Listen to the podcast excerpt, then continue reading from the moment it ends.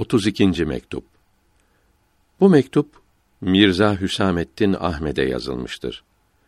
Eshab-ı kiramın aleyhimür rıdvan kemalatını ve Hazreti Mehdi'yi bildirmektedir. Lütfederek gönderdiğiniz mektup geldi. Bu garipleri hatırladığınıza şükreyledim. Büyük hocamızın senelerle hizmetinde hiç istifade etmemiş gibiyim diyor ve sebebini soruyorsunuz. Efendim, böyle şeylerin cevabını yazmak, hatta anlatmak uygun değildir. Çünkü okumakla, dinlemekle anlaşılmaz. Sevgi ve itimat olmak şartıyla uzun zaman beraber bulunmak lazımdır. Başka yol ile ele geçemez. Farisi Beyt tercümesi Rahat gece, tatlı mehtap bul bana, her şeyden anlatayım o zaman sana. Her suale cevap vermek lazımdır buyurmuşlar. Onun için kısaca bildireyim ki tasavvuf yolculuğunda her makamın ayrı bilgileri, marifetleri, halleri vardır. Her makam için ayrı vazife, zikr ve teveccüh lazımdır. Bazı makamda zikr, başka makamda Kur'an-ı Kerim okumak, namaz kılmak, bazısında cezbe, bazısında sülük, bazısında ise bu nimetin her ikisi vardır. Öyle makamlar da vardır ki cezbe ve sülük oraya yanaşamaz. Bu son makamlar çok yüksek, pek kıymetlidir. Peygamberimizin sallallahu aleyhi ve sellem eshab-ı kiramının aleyhimür rıdvan hepsi bu makamlara kavuşmuş, bu büyük nimetle şereflenmiştir. Bu makamların sahipleri başka makamların sahiplerine benzemez. Başka makamların sahipleri ise birbirlerine az çok benzer.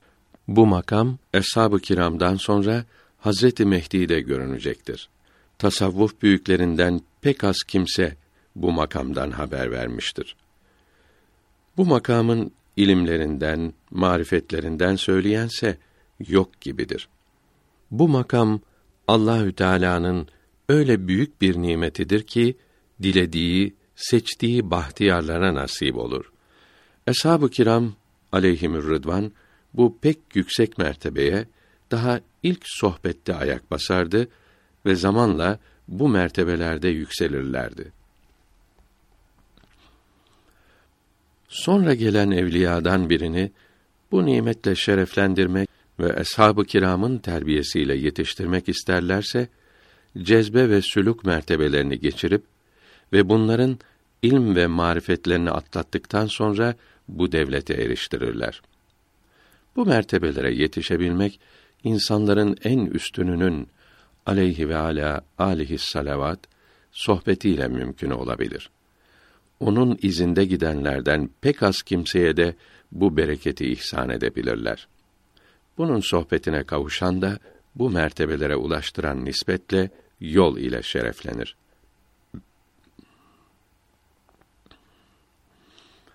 Farisi Beyt tercümesi Ruhul Kuds'ün feyzine kavuşursan eğer Mesih'in yaptıkları senden de hasıl olur. Cezbe sülükten önce olduğu zamanlarda yaptıkları gibi bu yolda da nihayetin halleri başlangıçta gösterilir, tattırılır.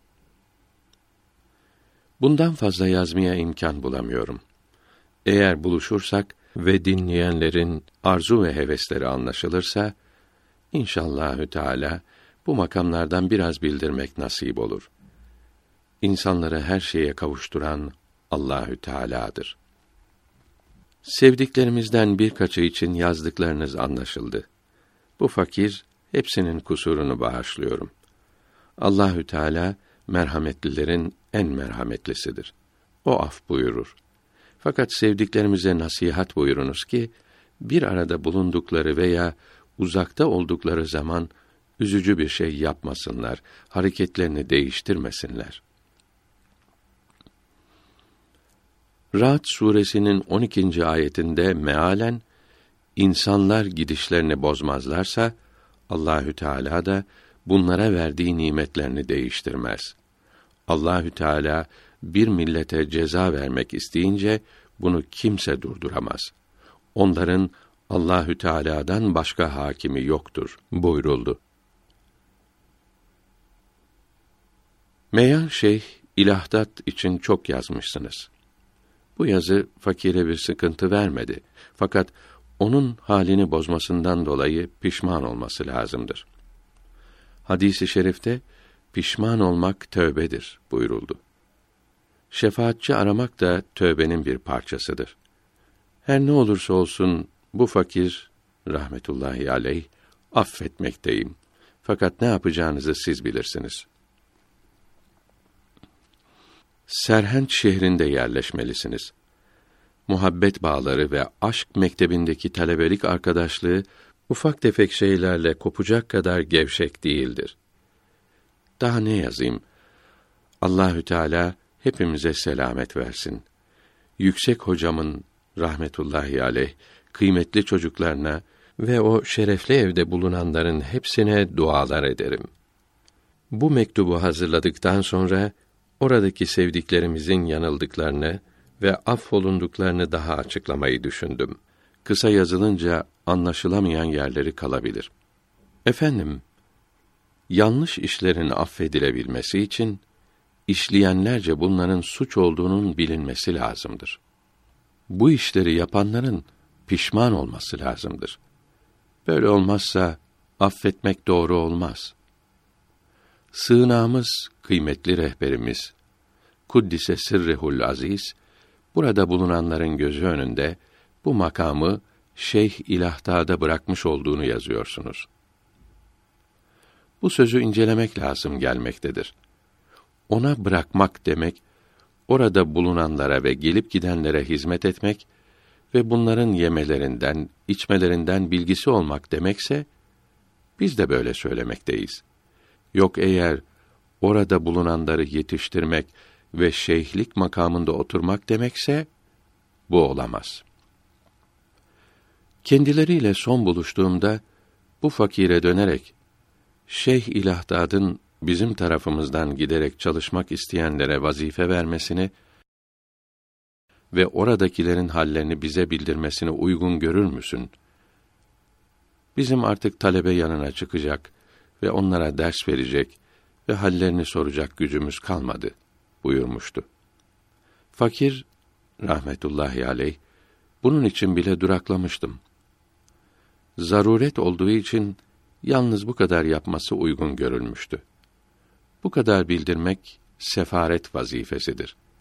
Hele zaruret olunca hiçbir üstünlük göstermez. Zaruret kadar izin verilir. Bu sefaret vazifesi de onların yaşadığı zamandaydı. Vefatından sonra taliplere ders vermek ve hallerini sormak hıyanet olur. Sual Sığınağımızın yüksek rehberimizin nispeti değişmemiştir. Yani artmamış ve azalmamış diyorsunuz. Cevap Efendim, tekmili sınaat, telahuku efkâr iledir. Yani, sanatların ilerlemesi, fikirlerin, düşüncelerin birbirlerine eklenmesiyle olur. Sibeveyh tarafından kurulmuş olan nah bilgisi, sonra gelenlerin düşünceleriyle binlerce kat çoğalmıştır. Çoğalmadan olduğu gibi kalması noksanlık olur. Hace Behaettin Nakşibend Hazretlerinin nispeti Hacı Abdülhalik Hazretleri zamanında yok idi. Kaddesallahu sırrehuma. Her zaman da böyle olmuştur. Bundan başka yüksek hocamız Baki Billah Hazretleri rahmetullahi aleyh bu nispeti olgunlaştırmak istiyordu. Tamam olmamış biliyordu. Eğer daha yaşasaydı Allahü Teala'nın iradesiyle bu nispeti kim bilir nereye kadar yükseltecekti. Bunun yükseltilmemesi için uğraşmak doğru değildir. Fakir bu nispetin değişmeden nasıl kalacağını bilemiyorum. Sizdeki nispet bile başkadır. onların nispetine hiç benzememektedir. Bu sözümüz onların yüksek huzurunda çok söylenmişti. Şeyh İlahdat fakiri nispetin ne olduğunu nereden bilmektedir? Kalbinde bir parça huzur vardır. Ne halde olduğunu başkaları da bilmektedir. O nispeti kendisine veren kimdir? Bunları bana bildiriniz.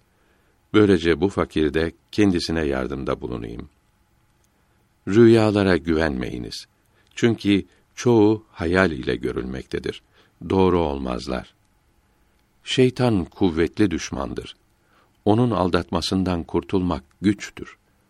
Ancak Allahü Teala'nın koruduğu seçilmiş kimseler kurtulur. Sual Kazanılmış olan nispetlerin geri alınmasını soruyorsunuz. Cevap Efendim, o nispeti geri almakta rehberin ihtiyarı, iradesi olmaz. Birlikteyken de söylemiştim. O hal şimdi de öyledir. Yok olmamıştır. Yok oldu sanmak doğru değildir. Kalpten işittiğiniz sesin de bununla bir ilişiği yoktur. Ateşin külü soğuyunca ve içinde ateş kalmayınca da üzerine su dökülürse ateşe dökmüş gibi ses çıkarır. Sesi duyunca külün içinde ateş kalmıştır demek doğru olmaz. Yine söylüyorum, rüyalara kıymet vermeyiniz. Bu sözüm bugün sizden gizli ise yarın inşallahü teala belli olacaktır. Mektubunuzda üzerine çok düşmüş olduğunuz için cevabını bildirmeye mecbur kaldım. Yoksa sebep olmadan bir şey yazılamıyor.